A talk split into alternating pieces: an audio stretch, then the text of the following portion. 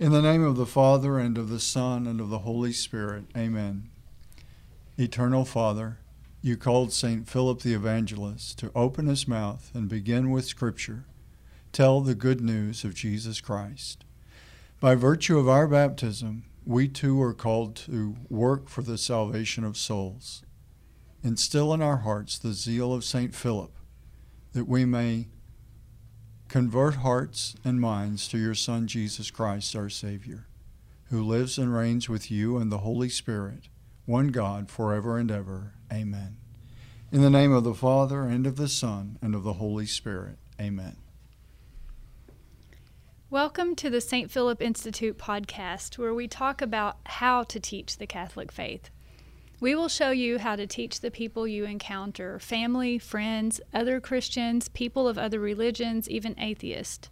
Your hosts today are myself, Stacy Trasancos, Executive Director of the St. Philip Institute of Catechesis and Evangelization, and His Excellency, the Most Reverend Joseph Edward Strickland, founder of the St. Philip Institute.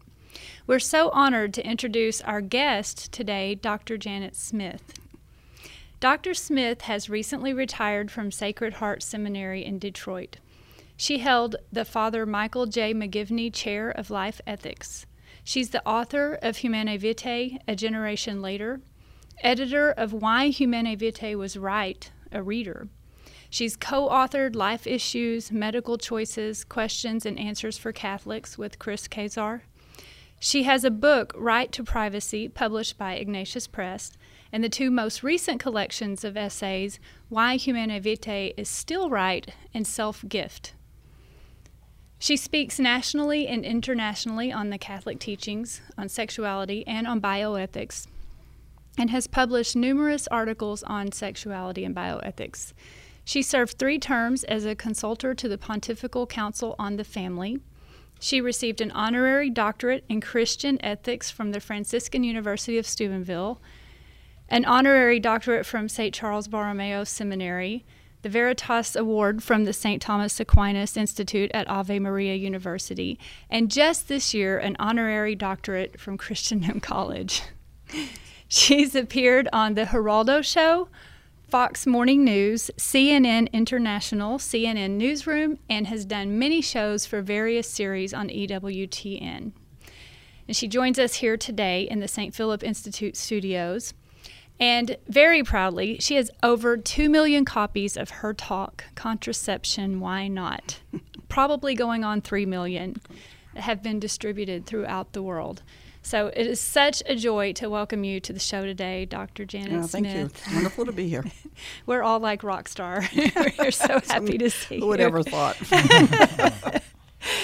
In today's episode, thought we would tackle the the very light issue of the role of women in the church, um, especially at the time of this recording, is in the context of the synod on the Amazon, and there's a lot of discussion in Catholic circles about what leadership roles women do have. Um, and we wanted to take this opportunity to talk about your ideas on women leadership um, and how women can do that responsibly, and, and your ideas as well, Bishop, um, on how women can serve the church and serve society as well. Um, we have a novena going this week. The bishop has a novena going this week that he's asked us to novena pray. Novena to the Holy Spirit. Yeah praying for the the church to, uh, as uh, I've been speaking a lot and addressing the issue of guarding the deposit of faith, one of the promises of a bishop and of all the bishops, and to really guard the deposit of faith as we look to this uh, Amazon Synod, which I admit I'm not well versed in the uh, instrumentum laboris or you know all of the the preparatory documents, but a lot of controversy, a lot of questions have been raised, and the deposit of faith is is very powerfully present. Um, it is a deposit that needs to be guarded. So that's why the prayer, uh, the novena to the Holy Spirit, to really remind the people in the diocese this is where I serve, these 33 counties in East Texas, and to remind us that we need to be paying attention to anything happening in the universal church and praying that the deposit of faith will be held as the sacred, precious, good news that it is for all humanity. Yeah. And as you said in the last uh, previous episode that we did, the deposit of faith is Jesus Christ himself. So we are guarding that. Yeah.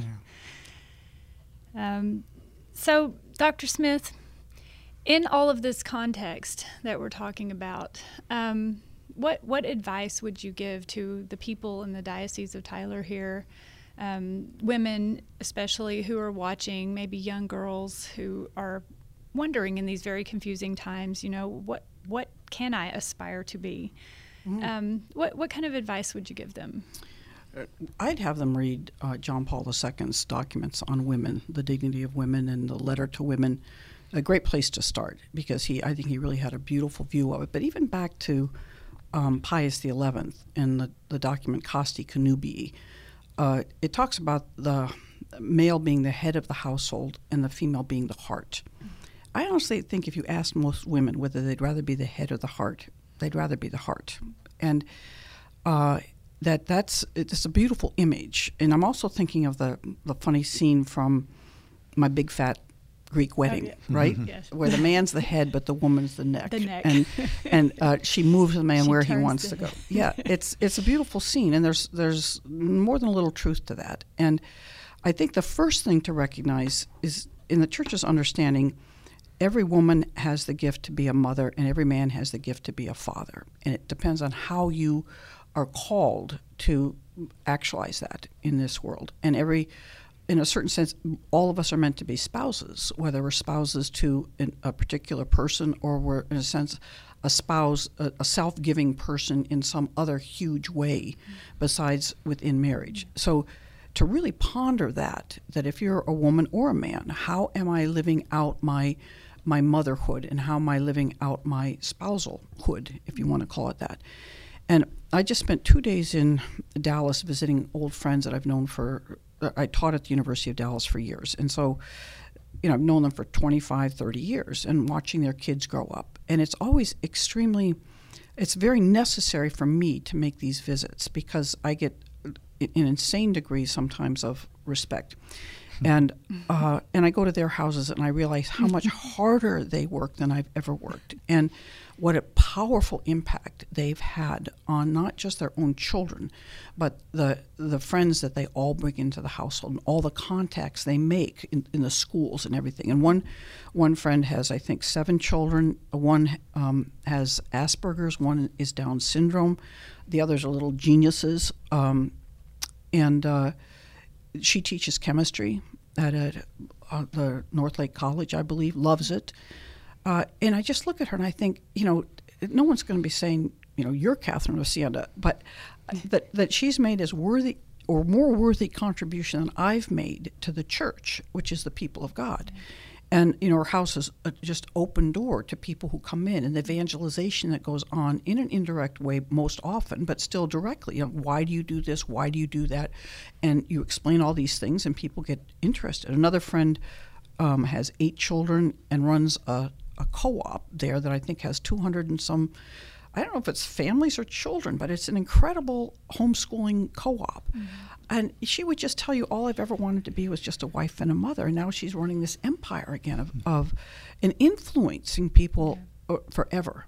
And so the one I don't can't I'm sorry I can't remember today, but someone said that you, you can't let women become priests because they already have too much power and it would be it you know the, the power of a mother over her children mm-hmm. and then over the the range of people that that puts you in contact with is so extraordinary so it's always for me to see you know people say well you're a leader in the church and you've done this and you've done that and i look at them and i say i, I actually had a kind of vi- vision um, you know kind of meditative prayer thing where I, I'm I'm in the doors of heaven, thank you God.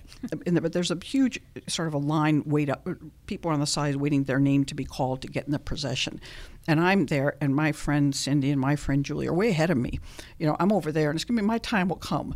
But it's just in looking at them, say, oh yeah, I know why too, and I know why too. You know, so it's that that sense that first of all, women have to understand that you know just because they stay at home or just because they do this, they are not doing something great. I'm going to say if a woman brings her her true maternal attitude to the world, what John Paul says, the feminine genius is this ability to be concerned about every individual, right? And to really want to maximize the gifts mm-hmm. of every individual. And where men are, are much more inclined to think of the big picture. And sometimes the, the, can, the people can be kind of cogs in the wheel of that big picture. Mm-hmm. But the woman is always interested in the particular.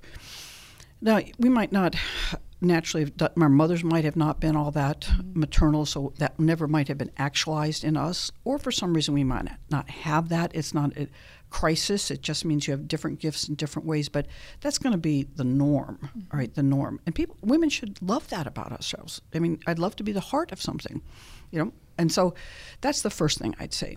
The second thing I'd say is, in the modern age. Um, I mean, I've been trying to help the church in every way I can because it's helped my salvation. I mean, that's what what brings me salvation. What more do I want? But um, I would say they work me to death. All right, I would say any woman who wants to serve the truth right now will be worked to death right? It's not as if she will not have an opportunity. It will be w- how many opportunities, what role of leadership. The parish needs this, this, and this, and this. The church needs, I mean, how many lay organizations that have to do with family life and chastity and marriage preppers that are run by women? And, and that's all the church's work. It may not be directly in the hierarchy of the church, but it's all the church's work. Mm-hmm. And so, when often when people say, what's the role of women in the church? They're trying to talk about down at the chancery office which i've seen a lot of women down here. And so something like 80% of the paid employees in the church are female right? That's incredible.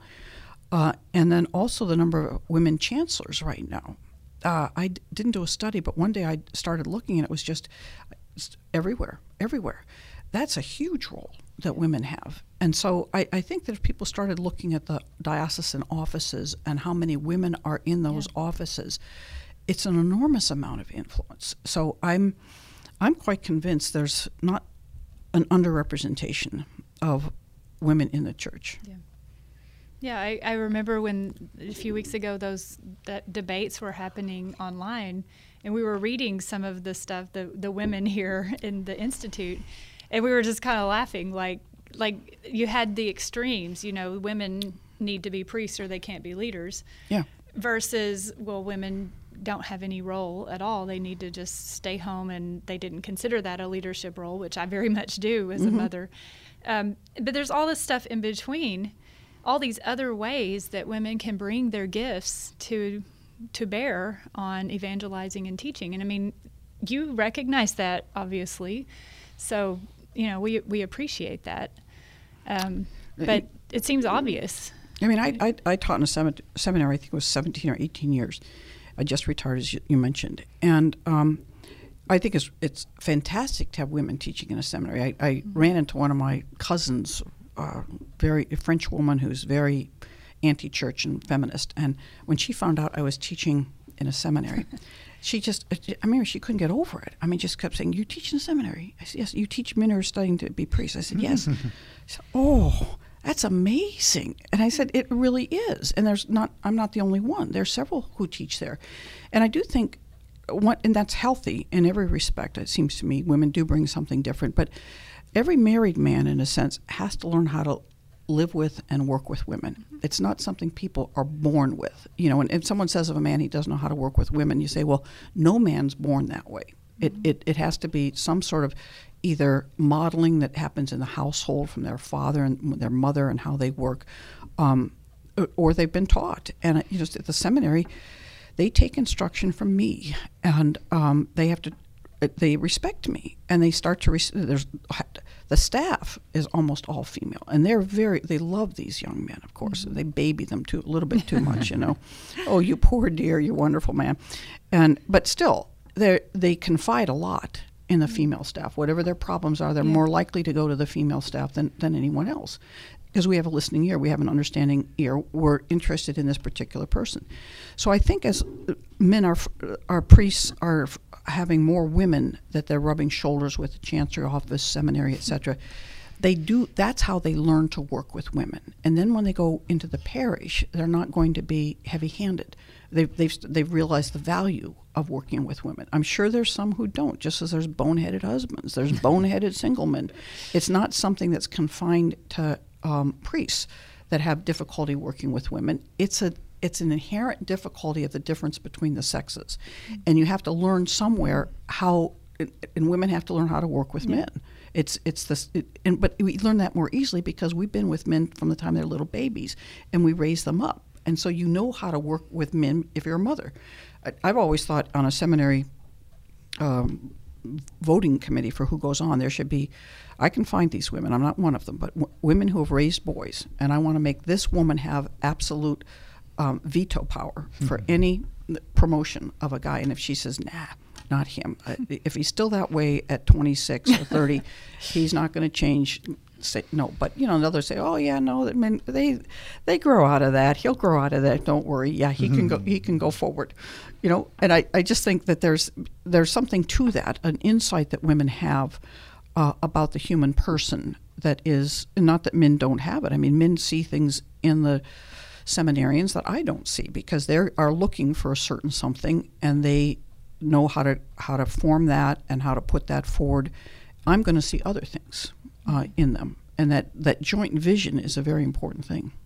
Yeah. Well, I really pick up on your earlier comment about the spousal mm-hmm. role that everyone has, uh, male or female. There's mm-hmm. something built in, and I often say that we're looking for men that are interested in the priesthood that would be, you know, good husbands and fathers. In a lot of ways, it's it's learning the same thing. It's learning that complementarity mm-hmm. between mm-hmm. men and women. You know that I recently was just drafting a, a, a, letter that I've been working on on the deposit of faith and, and talking about that specifically that um, men and women have we need both. Mm-hmm. God created us in His image, but neither the male image or the female image completely captures That's humanity, right. and so humanity needs both the male and female roles as the individual church and the individual household, and that plays out certainly in different ways. But I think it's a good way to to look at, and, and I would think you would agree with the men that you've worked with in the seminary. But I think it's a good question to ask. Would he be a good husband? Mm-hmm. And whatever he needs to learn to be a good husband, he needs to learn the same things to be a good priest because that complementarity and that ability to work with a woman and recognize that a woman can bring things that a man is never going to bring. And to, to mm-hmm. be working together, I think, is essential, and we tend to say everybody can do everything and and not have those distinctions that God has built in to the human reality. Well, I think you know they have all these pastoral programs for seminarians. They send them to work at hospitals and they send them to work at pregnancy help centers and various soup kitchens, different apostolates. And I'm I've been pushing for um, they have to get embedded in a family in some way and they have to observe how a man is a husband, how a man, and a woman is a wife. I remember uh, Saint Teresa Little Flower. She said in her relationship with Jesus, she was uh, always observed how her sister um, related to her husband and how she wanted to please him and do nice things for him and make him happy and um, and that she wanted to do the same thing for Jesus. That if that's what her sister's doing for her spouse all, all day long, that's what she wanted to do for her spouse, who was Jesus. And I think that if I mean, the young men who have grown up in large families, they they've they know this, but those who haven't, and that, that's a lot now. But the, we get, it's amazing how many we have that have five, six, seven, eight, nine, ten, eleven kids in their family, and they're they are remarkably balanced and um, mature. And those who have not, it, it's not so much. They need a lot more formation. And one of the formation would be I'd, I'd find a nice, strong Catholic family. Not nobody's perfect, and that's even that's good because they need to look at imperfection and not perfection. But go and spend some time with the family and see how they interact and when they're fighting and, and disagreeing about things. And uh, the exhaustion is one thing. I mean, priests rightly, I mean, they, many of them lead lives that are incredibly exhausting, but so do fathers and mothers. And for them to realize that they're not alone in this being waking up in the middle of the night to go answer somebody's needs and not being able to walk out the door without having a bunch of questions asked of you and, and no times i mean it, as you know it's a joke but i mean um, mother cannot find time to go to the bathroom or take a shower by herself and so for him them to sort of see that you know and that's the, what you gave up is not just hugs and kisses and all this up, but you gave up all that that tension, and so the tension that you have in your life, you want to say this is just life, and it's mm-hmm. not um, it's not what I, a particular burden I have as a priest. Priests do have tremendous burdens, but they have to recognize that those who are living in a in a apostolic way for the church and becoming parents and wanting to raise their parents, that's a calling, that's a vocation, that's hard. So. Yeah. We we have seven children, and um, at, at, home right now, we have five uh, kids that are still at home. Four of them will be teenagers teenage girls in 2020, so the last one's scooting up as a preteen. But their little brother is 8 mm-hmm. and he lives with all these girls, and um, and you know he he does struggle. I think a lot. I see him struggle a lot more than other little boys who don't have to deal with all of that. But that's something we have to say over and over again, because he gets aggressive. He wants to react. If they assume he's doing something wrong or accuse him of doing something he doesn't think he did, then he gets really upset. And he, he's had to learn, even from a very, very young age, to separate, go calm down. You can't talk about it while everybody's, we, mm-hmm. we call it your glitter's not settled from a yeah. book I read. But we can't talk about it while your brain neurons are firing because right, you're upset. Right. You've got to let yourself calm down before you can even be reasonable and then we have to say you're going to get your chance though. So mm-hmm. i mean they just being my husband and i were talking about it because he's a mathematician and i'm a chemist. And so we talk about you know when you just have one kid there's this many relationships. But when you have a lot of kids it's like summing the factorials. The network of relationships gets so complex that you it, it's it's uh you have to be a leader in a different kind of way. You have to be a leader in like actually getting people to, you've got to know where you're going, but you've got to get people to follow you there. You've got to get these kids to learn to separate, to well, calm down, so to trust they're going to get their say, to trust they're going to be together. I mean, that's one of the values of a large family is that you have so many different types. And as you say, they have to get along. And that's why often people come out of large families can deal with a lot of diverse personalities yeah. because they've had them in a brother and a sister's uh, are that way. And so, you know, you will have your prom king or queen and your quarterback, and you'll have your, uh, you know, your poet and your musician and your athlete, and you'll have your weird one or maybe a couple weird ones. And I always want to tell people I'm not the weird one in my family. I have a brother named we call him Uncle Wacko, and he really He's he, the weird he trumps me for weirdness. Let's put it that way. We're probably pretty close, but um, and, and that's the I had friends who had they eventually had nine children, but when they were at six, the kids were beginning to see that there was a baby every two years, mm-hmm. and they were talking about the, the next baby, and they were asking their parents. Well, they were a white family, and they were asking their parents if they have a black baby because they thought it'd be nice to have a black baby.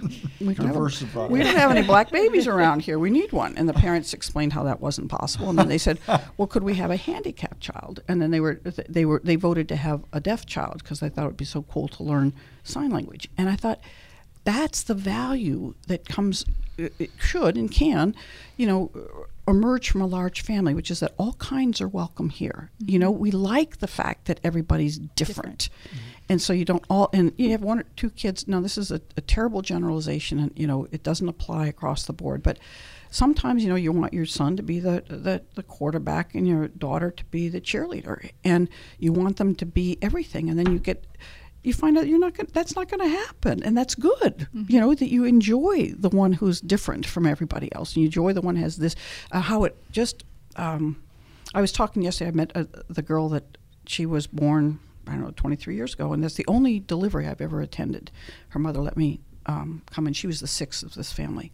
And I've seen her that many years later, you know. And I said, I was there at your birth, and I said that it was such an incredible moment when you were born. That there was a midwife there, and a nurse, and the doctor, and the husband, and me, and um, it was like a sacred moment you know, and it's like someone new is in the world. Yeah. And someone new has come with all these gifts and potential, and we just can't wait to see who this is. You know, and then there was also the sense of, I, I have a job to do. I have a job to make sure that this world is safe for that person because that person didn't ask to come into this world. Mm-hmm. So I want to make this world. I want to do what I can to receive this this person into this world. And I just thought, uh, you know, I, the people who want to limit their family size, and I understand there are times when that is necessary, but almost everybody I know says what's most important and most meaningful about their lives are the children that they have. Yep. And then I say, why would you want to limit them? You know, and it's just because it's so much work. I said, well, everything is. Everything is so much work. Um, and it actually, most people tell me two is the hardest. And you, it, it, having one is catastrophic, having two is catastrophic, having three is not. Having three is just like it's just one more in the mix here. Having four, one more in the mix. One friend told me, he says, you reach a certain point, three kids or so, she says, doesn't matter. They just keep coming. They, You've reached a, lim- a limit of chaos from which you'll never recover, she said, and they just keep coming. Yeah. I really like that because my grandmother um, was from a family of 12. Yeah. And then they adopted a 13th. And you hear those stories so often. And from large families, it's like there's always room for one more at the table.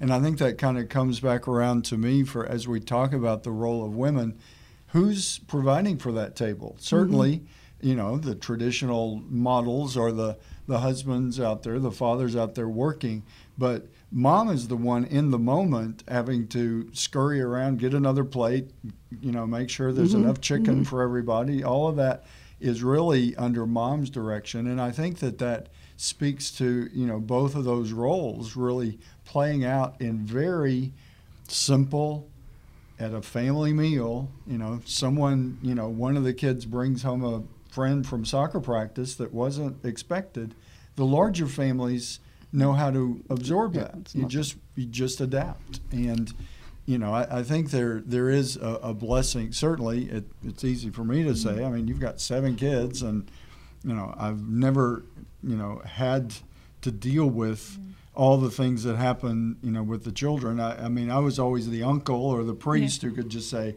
here's your baby i mean i was always good at holding babies but you grew up in they, a large they family. could be given back yeah. very easily and uh, yeah. you know i think that who are they giving back to? Yeah. You know, if you look at a family, it's mom. I mean, a lot of the dads. I mean, especially these days, help out also. But you know, if if you say, oh, you know, this two year old, where's its mom? Yeah, you know, and and that role I think is just so in, essential. I, would like to um, to hear your thoughts on some of some of your favorite women leaders in, in history. That because as I think about that, there's so many in the church or in just in wider society. I mean, mm-hmm. I think we need to look at mm-hmm. history, and, yeah. and so many times we need to remember the history in order to to see the balance that is there. Some very strong leaders, mm. some powerful women who, you know, maybe had a role yeah. that brought them into that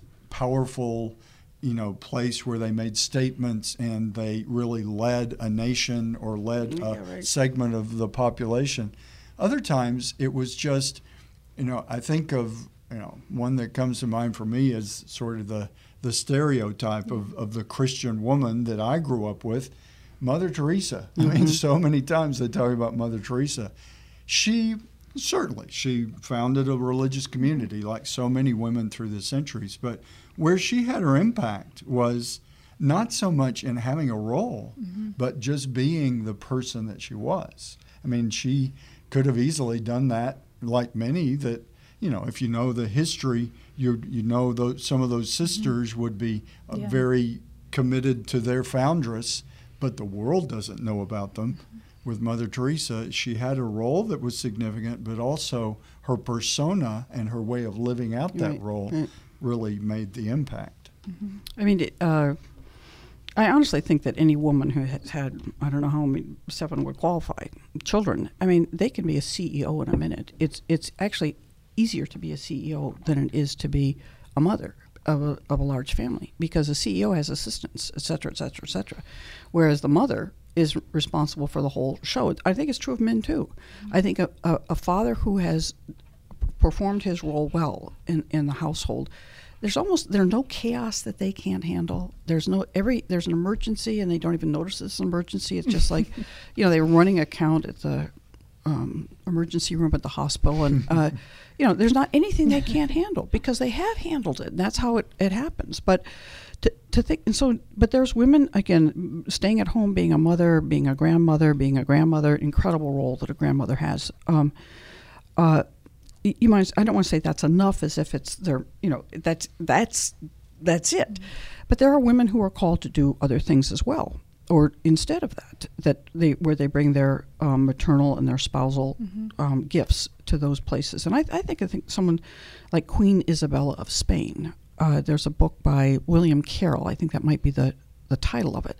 Extraordinary story of a woman who led troops and made massive decisions for a country. Uh, there's a, a book called I think it's the Tigress of Forli, F O R L I, by Elizabeth Lev, L E V and this woman was, again, uh, inherited uh, this uh, little kingdom, and was it was being besieged on all sides, and she became actually a soldier and fought and fought successfully.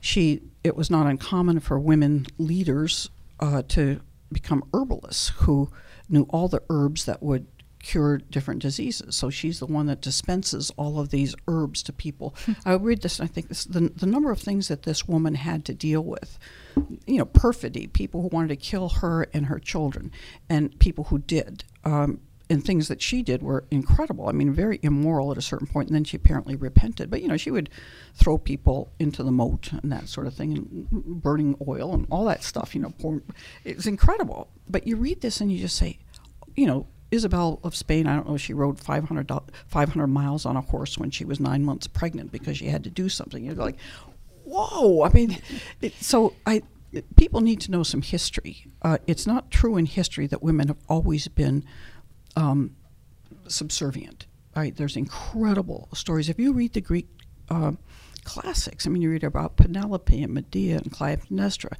all these incredible people. They don't make those. Didn't make those up. They they were based on real women, and so you're, so you say. excuse me, that um, women are strong. There are being very strong shouldn't be considered to be something that's unusual in a woman. It's women are that way, mm-hmm. and so when you say, "Oh, all of a sudden we're allowing women to do this, that, and that," I would say, women have found a way to do all sorts of things of, of that require leadership and power and everything. One of the best people to read about women is uh, Edith Stein. Yeah, she has a book, and um, again, I can't, can't quite remember, but she says there's sort of five types of women. And there's one woman is the one that she really does want to be a wife and mother at stay at home. That's what she wants, and that's where her gifts are, and she'll do beautifully, and everybody will be so happy. Then there's the sort of the boy crazy female who just needs to be, er, you know, contained and mm. sort of, you know, taught to mature and realize that she just doesn't need a man by her side adoring her every minute to have worth and value. And that's huge. And then there's a smaller group um, which are intellectuals who um, are much more interested in uh, sort of ideas and people, but not being in the home so much. I mean, I think mm-hmm. of um, Elizabeth Anscombe. Yeah. She had eight children, and she was a world class philosopher. Uh, she wore men's suits and smoked cigars, um, but she had eight children, and her husband apparently adored her. Uh, that was fine with him. Hmm. And I mean, I can imagine you know, there are men that want to come home and talk to a woman who can talk philosophy with them. Other men don't mm-hmm. want that. And some women don't want to be that person. My husband wants to talk philosophy. Let him talk with his philosopher friends. Uh, so we have to allow for an enormous amount of diversity of gifts yeah. uh, and not think that women have to fit in a certain mold or that women don't have leadership or power unless they're a ceo or unless they're mm-hmm. a queen or unless they're this you know the ways of having influence and impact in this world are so enormous uh, it's staggering. And so we have to be sober about this. Well, women can't be priests, women can't be deacons, therefore the church has no use for women. Not true. A lot of logical fallacies in, in that in that claim. And yeah. through the years, because I've often, you know, I was vocation director, the first mm-hmm. vocation mm-hmm. director for the diocese, and I've often had the question about women in the priesthood. And just, I grew up with three sisters and a, and a wonderful faith filled mother and grandmothers. And so I saw a lot of, of models of what I, you know what I would describe as women's spirituality. That and I love that image that you began with. The the, the man is the the head, the woman mm-hmm. is the heart, and in some ways, I think you know God's plan is in the complementarity of a marriage, and even in the complementarity of the church, that the women move more to the to the head world, and the men move more to the heart world. But if we lock either end to just one or the other, which I think has happened in some of the, mm-hmm. the churches that have said, okay, well, we will open our ministry to ordained women. From what I've been just talking anecdotally to different ministers in those churches and people in those congregations, the men aren't showing up any longer right. because there's no pull to them to kind of be to go to that yeah. balance of if men are naturally more the you know the head driven to, to go more to the heart. Mm-hmm. Um, there's no pull there. And so the women are naturally there in the spiritual mm-hmm. side, mm-hmm. in prayerfulness and spirituality. And I think that that, to me, has always been one of my best explanations. I think it just it gets back to that complementarity of men and women, and and I think it's playing out in some of the mm-hmm. churches where ordination has been opened up to women the men are saying, "Oh, the women will take care of it," yeah. and they're not moving, getting that pull to the it, heart any yeah. longer, and it leaves a poverty for, you know, for that community, that congregation, that church. Yeah, yeah. I, I think that um, you know women certainly don't like it when they're uh, dominated by men or bossed around by men or you know considered to be um, diminished by men and subordinate in some way and inferior. Um, but I think our generation is finding out that that pendulum goes the other way. Mm-hmm. When when men won't make decisions, when they won't be decisive, when they won't take leadership, women do not like that. You know, it's like how why won't you s- step up and take responsibility and do this? And I think that that's much more a problem of the modern age. Uh, is men who um, our culture tells them it's more fun to be a boy than a man and so you don't become a man until, honestly, pretty much until you get married and have children. And then if you're going to be, you know, the minimally, God set that up this way. God set up the family because men and women are always going to be, you know, talking about and learning from each other. Anytime disciplining children or raising children, a woman's going to say, do this, the man says, do that. And you look at each other and then you sort of realize, well, he's, he's probably got something there that I don't see and I have to defer to him on this. And then he looks at her and he says, wow, I never would have thought of that. It is important to take that into account. And so they learn this complementarity as they take care of children, and that she can't do it all on her own. Any woman who's a single mother would say, Oh my gosh, I wish I had a husband around here, a good husband, yeah. a good husband helping me. And um, so I think that's what people forget, and that if if we have priests who are being the leaders that they're meant to be, um, that it seems to me that things will go so much more smoothly. And if you enter females into, I mean, the biggest reason, of course, is sacramental. That Jesus was a male, right. and the the priest is in uh, in, in, persona Christi. in persona Christi, and just like the the you know Eucharist has to be bread and wine. It can't be potato chips and, and Coke. Um, that you have to have a man. And you say, well, then women aren't as holy. And I said, it, it has nothing to do that women aren't holy or that women can't be good leaders because we can be. We've seen that everywhere. But it's a kind of a mystery, and we have to respect that mystery. That, but you had Adam and you have Jesus. Jesus is the second Adam, and Jesus chose twelve apostles, and it's pretty clear that this was it's a male role. And we, we don't like that because we don't like things confined. But when we change things that the deposit of faith, when, when we change the deposit of faith just because it doesn't fit to our notions of our time, oh, we're going to have kind of a chaos. And mm. you know, there's an old uh, difference between a liberal and a, and a conservative, this old image that you you're walking in the woods and you see a fence there, and the the liberal says, I don't see the reason for that fence. Take it down. And the conservative says, I don't see it, has it, been here. There must be a reason for it. Now, both of them can be wrong. It, it, it might have out, uh, you know, out served its use or whatever you say, and it's no longer useful and it should be taken down, or that it really serves an incredibly important person, uh, uh, purpose, you take it down, you're going to have chaos. So you have natural inclinations to be conservative or liberal, but with when you talk about something that's lasted for 2,500 years or however long, 2,000 years, you say you got to be very careful about changing it, especially if the whole culture. This isn't coming from new theological insight. It's more that you have a culture that wants this. So then you have theologians trying to find a reason. You know, it's not as if we've been praying and thinking and studying and we're coming to this and we're going to gingerly propose it to the church because it's it's a development and a change that we think should be made. It's no, that's not where this is coming from. This is coming from a culture that's hostile to the church it thinks that um, women have to do everything that men do in order to have value, and if you if you aren't doing what men are doing, then you're pathetic in a sense. You're just pathetic mm-hmm. female instead of a powerful male, and you say that's where it's coming from. So why should we accommodate yeah, something that. that's been given to us, a deposit of faith, in order to accommodate ourselves to a world that's hostile to the truths that we hold? Yeah, and and as a woman, it's so liberating actually to understand the structure that's within the church because I before I was Catholic I bought into that um, feminism thing that the you have to hold up the powerful male as your goal to, of what to become if you're going to be a woman leader. And it doesn't work. It doesn't fit. It doesn't feel right. You have to actually ignore who you really are and become something you're not. But then understanding the beauty of female creativity, feminine genius. Mm-hmm. Um, it was liberating to say, okay, I can be that which I am and fulfill what I'm supposed to do in life. And you actually, like, even in the little moments of being a mother and figuring out how to work out this little fight and how to lead this little person and how to do this many things all at once and how to be a wife to your husband and, and teach people how to treat you i think that was my biggest leadership um, accomplishment was learning how to teach all these people how to treat me Mm-hmm. You know, like mm-hmm. this is what I accept and this is what I don't accept. Um, I had to be really strong to be able to do that. But the church taught me all those things.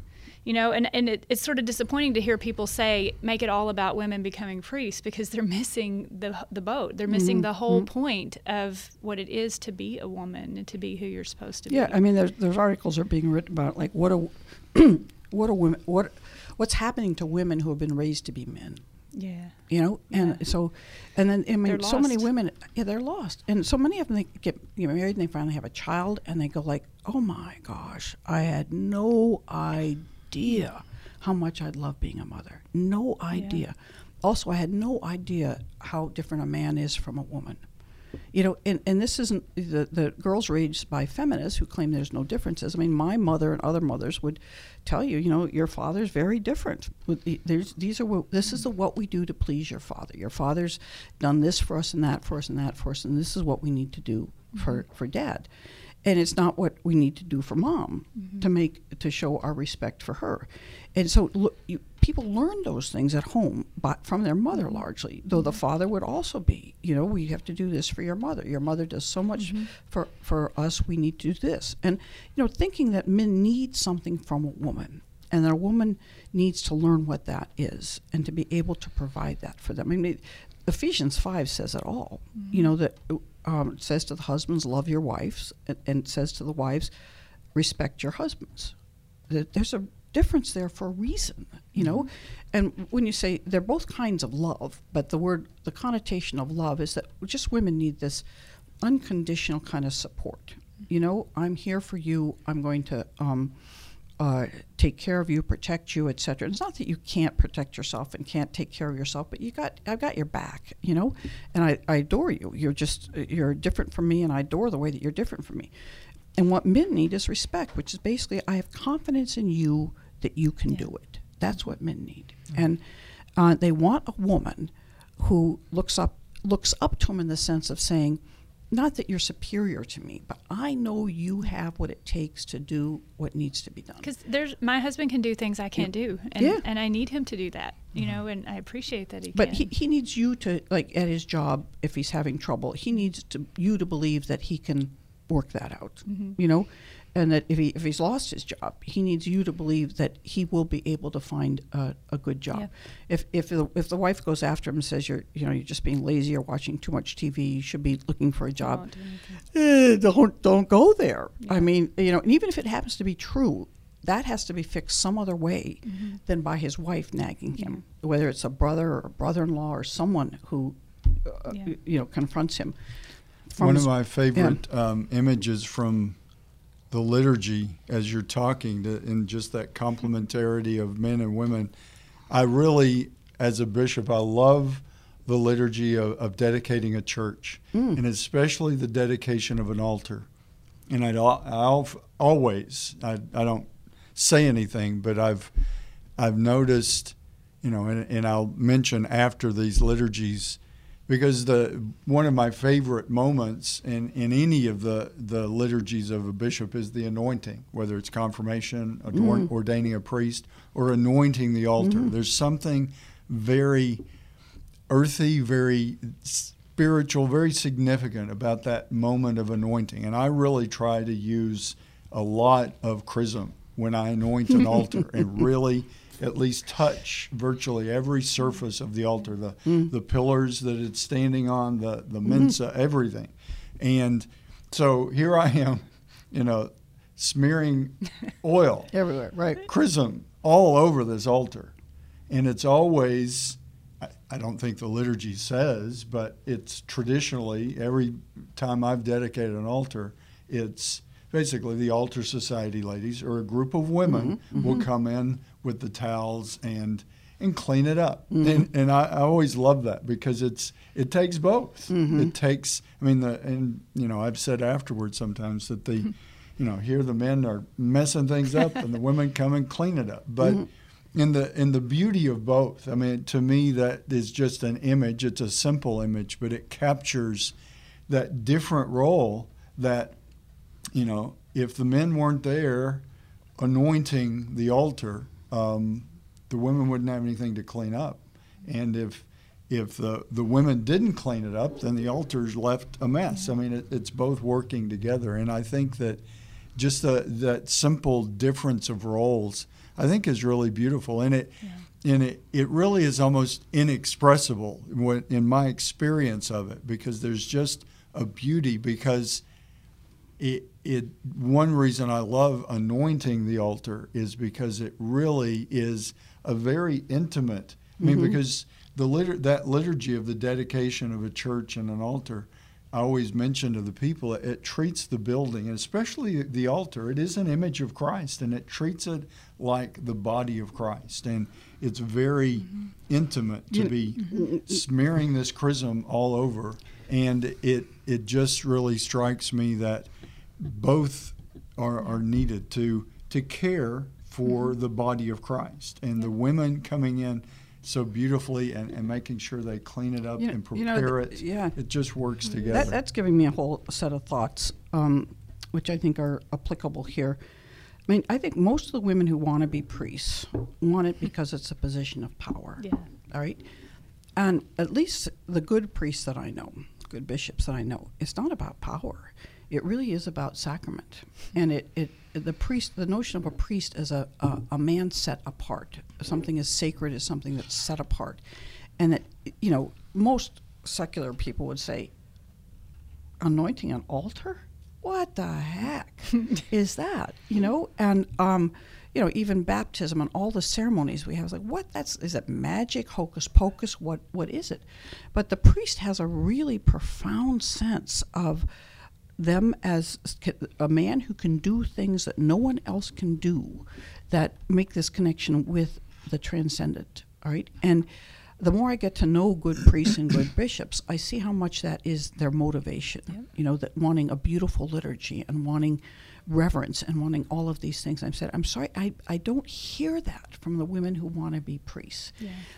And then that if, if that is your if your desire in this world is to be holy and the priest wants to be holy and help other people be holy that can be done in so many ways. Right. it, it, the, the priesthood is no sort of particular thing that's necessarily attractive to a woman. It's say i as a woman have a, so many ways right now of becoming holy and helping other people become holy I'm so, in a certain sense, I'm so glad the men want to do that. Yes. Because the, the, that leaves women free to do all these other things that were is closer to our hearts of what, what we want to do. Say, mm-hmm. anoint the altar or feed the baby and put the baby to bed. You go anoint the altar. I'll feed. Not that I don't. I think it's incredibly important, and I'll be there to clean up. I want to do that, but you have to go through all this training, etc., to, to be able to do this. I don't want to do that. I want to do this over here. You do that. I'll help you in various ways, like by cleaning up, because I love being close to the sacrament. I like being close to the chrism oil. I want to be close to all of that, but I don't have to be in charge to mm-hmm. be a mm-hmm. part of this. And I think the whole yeah. power issue that yeah. you touch on is, is so significant for what we're talking about, because one thing that I, in the midst of all the controversies we face in the church today, Christ says, All power in heaven and on earth has been given to him. Mm-hmm. And I think, as all of us, all humanity, we need to constantly remember that. And you know, the one of the buzzwords in our time of all the controversy is clericalism. And I think in a lot of ways, the greatest clericalism would be to co opt the role of men for women because then it is saying, okay, you get to share in the power. And as you said, in my experience as well, I mean, I've been a priest for 34 years, a bishop for almost seven, and the greatest priests and bishops have been those with, yeah. with the greatest servant's heart. Mm-hmm. And what does Christ tell the first bishops at the Last Supper? He washes their feet and right. says, You're here to serve. And I think that I, am glad you brought up the word power. power. I mean, just a simple word, but to me, that's kind of the epicenter of the whole thing. And that's been my experience as well. I've seen incredibly dedicated, faith filled women that inspire me and inspire the church, inspire the community they're in. But it's not based on power. Mm-hmm. And I, in the seminary, I was with, you know, in eight years, I saw a lot of young men come and go. And there were men that, that came in the seminary, and you could almost tell it was like, I don't care if it, God wants it or anybody else wants it. I want to mm-hmm. be a mm-hmm. priest. Mm-hmm. And it thankfully they did didn't usually work out that way. Right. Because if you're grasping and if it's like this is my goal and this is my power grab, it, thankfully the Holy Spirit, I'm sure it happens sometimes, but if that is your initial focus, it's likely not you're not going to get there. But the because even in, from a kind of another side of power, I mean that's one thing that's impacted me as a bishop so you know immensely and is I have tremendous power. And with that power comes tremendous responsibility. And I think that what you touch on with the whole issue of power for men and women is to recognize real power, holy power, is God's. Christ has all the power because the Father has given him mm-hmm. the power over the over heaven and earth, over all created things. And I think when a priest forgets that, or a woman forgets that, yeah, we're exactly. we're off off of God's plan. And there's much of that in today's world, in the church and, and outside the church. Yeah. Well, thank you very much. Thank you. This is a great discussion. Thanks for um, for bringing all of that to bear on this question. Before we end the episode, we do this thing we call into the chariot. We're we're sort of getting into the chariot like St. Philip and we're we're going to just sum up everything we said in the one sentence. And I think you know for people who are watching, um, what we want you to take away is when you're trying to be teachers yourselves and to teach the people around you in your life. What do we want you to remember from this episode the most? What would you say? I would want to say that um, women should really realize there's diverse ways of um, being useful and, and to the church. Um, being a mother and a wife is in- indispensable if, if there weren't such leadership roles, and it is a leadership role. Mm-hmm. Um, but also to say that there's almost there's nothing a woman can't do. That's never the question. The question is what's appropriate and best for a woman to do. Where is her being and her mm-hmm. skills and talents best used? And I think the church has has it, it, I didn't say this in the in the course of it, but the church has always been ahead of the culture as far as recognizing gifts of women. The first women university. One time I read something that said of the first 125 university presidents or college presidents that were women in the United States, 121 were nuns. Right, and so you say, yeah, who were the first social, social service directors and hospital directors and heads of universities who were female? They were nuns, and so the church has always been in the in the forefront of recognizing the, the talents of women, but it doesn't mean they have to be priests. That's a distinct office, it's a distinct sacrament, and we have to respect that. Right. It's about leading people to Christ, not mm-hmm. about power for power's sake. Yes. Well, thank you for being here with us today. We are just delighted, and um, we the podcast that we're doing um, I just want to explain a little bit about the structure of it because we're going to have different teams appearing on here. We have teams of two people each from the Institute. Um, Bishop and I will be hosting lovely guests from time to time. Um, we also have Mickey Seba and Deanna Johnson will be hosting um, some of the episodes to talk about uh, issues more relevant to that stage of life and um, to females. Um, Doug Barry and Father Justin Braun are also going to be hosting a show uh, to talk about issues relevant more to young adults um, and to males.